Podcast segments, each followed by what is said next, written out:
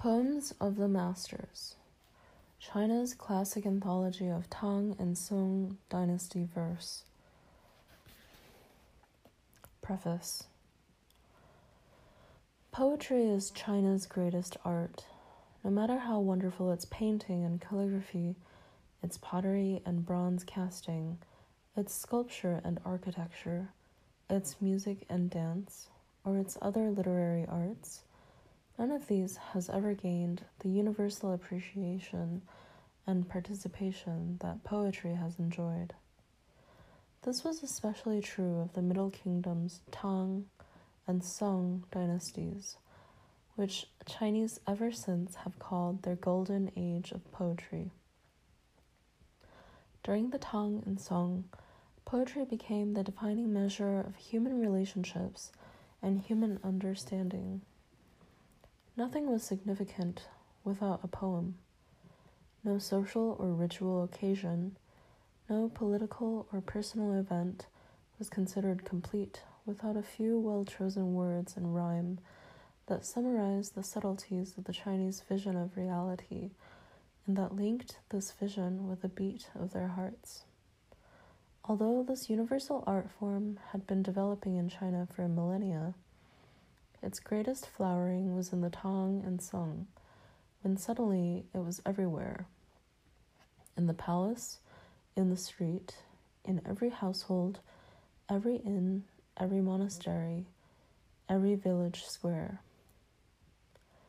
I don't pretend to be able to explain the complex social changes that helped bring about this efflorescence in the Tang and Song, but by examining the word itself, we can at least see why poetry held such an important place in Chinese culture. The Chinese word for poetry is shi and is composed of two parts. The part on the left means language, and the part on the right originally meant administrative court, and later came to mean Buddhist temple. But this was not the original form of the part on the right, and neither court nor temple has anything to do with the meaning of shu. This is because the second part was originally written shi, meaning from the heart, and the later form was simply the result of calligraphic shorthand and subsequent convention. Hence, the word for poetry does not mean the language of the court temple, but the language of the heart. The great preface to the Book of Odes says, when it's in the heart, it's shu. When it's expressed in language, it's shu. Thus, since the dawn of Chinese civilization five thousand years ago, it has been the function of poetry to express this innermost square inch of the Chinese heart. China's earliest known book of this language of the heart was the Shi Qing, or Book, Book of Odes. This is a collection of ritual hymns, ballads, and folk songs that date back to the beginning of the Zhou Dynasty, around eleven hundred B C. Some are even said to have been passed down from the ch- time of Yu the Great, founder of the Xia dynasty in twenty-two oh five B C. The collection itself is attributed to Confucius, five fifty-one to four seventy-nine B C, who reportedly sifted through some three thousand poems from various parts of China and finally selected three hundred five as suitable for use in instructing his disciples. Another collection of equal, if not greater, importance was the Chutsu, or Songs of Chu. This was a collection of the poems of Chu-Yuan, three forty to two seventy-eight B C, and other shaman literati of the state of Chu, compiled by an anonymous editor around the beginning of the Christian era.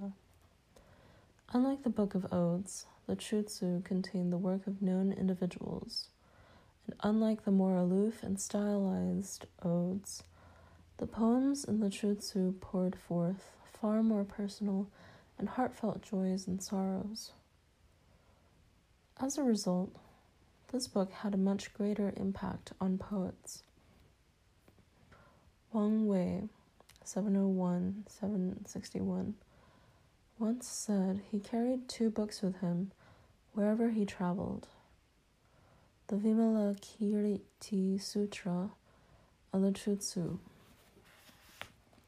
As time went on, other collections of poetry appeared, but aside from the Book of Odes and the Songs of Chu, no other anthology gained more than a limited audience, until the appearance of the Qin Cha Shi, or Poems of the Masters.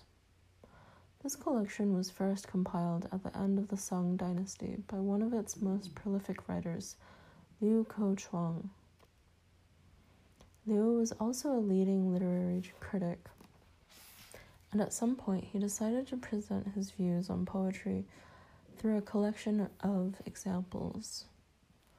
Although no copy of Liu's original anthology still exists, we know that he chose about two hundred poems and arranged his selections under fourteen headings: flowers, bamboo, the sky, the earth, palace life, weather tools, music, animals, insects, seasons, festivals, daily events, and human character. It was a great success. And as it enjoyed the good fortune of being published at the beginning of China's printing revolution, it soon appeared in village schools and private ac- academies across the country, where it established itself as eminently useful in teaching students the rhythms of language and also the heart, as well as the names of all sorts of things an educated person should know. Over the centuries, Liu's original edition was rearranged by different editors, and the number of poems increased to the present two hundred twenty-four. In some editions, several poems dating from the Ming Dynasty were also added to this total, but I have followed most editors in deleting them as extraneous. At the beginning of the seventeenth century, Wang Xiang, who is better known for his works for and about women, rearranged the poems into four parts, according to poetic form: thirty-nine four-line poems with five characters to a line, forty-five eight-line poems with five characters to a line, ninety-four four-line poems with seven characters to a line, and forty-six eight-line poems with seven characters to a line. Readers interested in Chinese poetics should note that the four-line poems all follow the rhyme schemes and tonal patterns laid down for jueju, detached quatrains, and all eight-line poems follow the more complex rules for lüshi, regulated verse, that required a great deal of parallelism as well. Wang also arranged the poems in each section according to the seasons, more or less, and he composed the first commentary.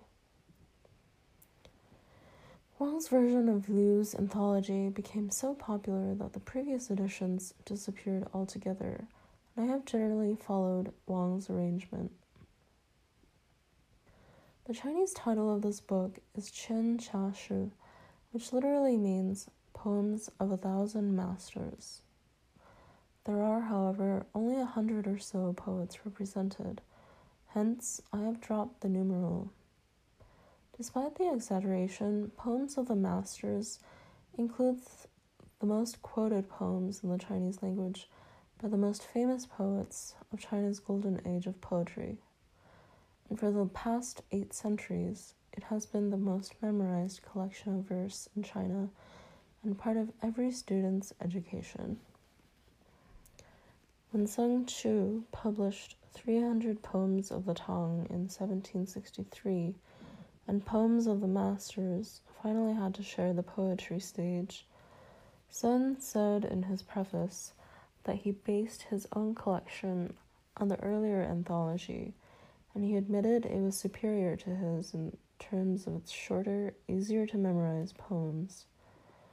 Although Sun's collection eventually proved more popular with older readers, Poems of the Masters retained its preeminent place in the education of every school child, as its emphasis on four-line poems made it much more useful in teaching poetry to students at an earlier age.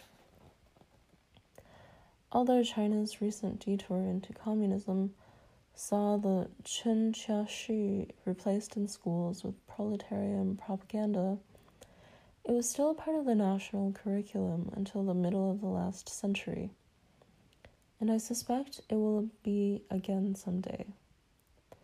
Its success, like that of three hundred poems of the Tang, has been in large part due to its inclusion of poems that could be understood and appreciated by all sectors of society, and its poems are as meaningful today as they were when they were written.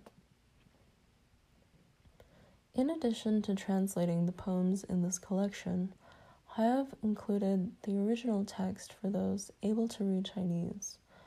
I've also added a certain amount of background information to help readers locate these poems in time and space and in the lives of the poets. Scholars, however, are not always in agreement concerning events of a thousand or more years ago, and my choice among different accounts simply reflects what has seemed to me the most likely.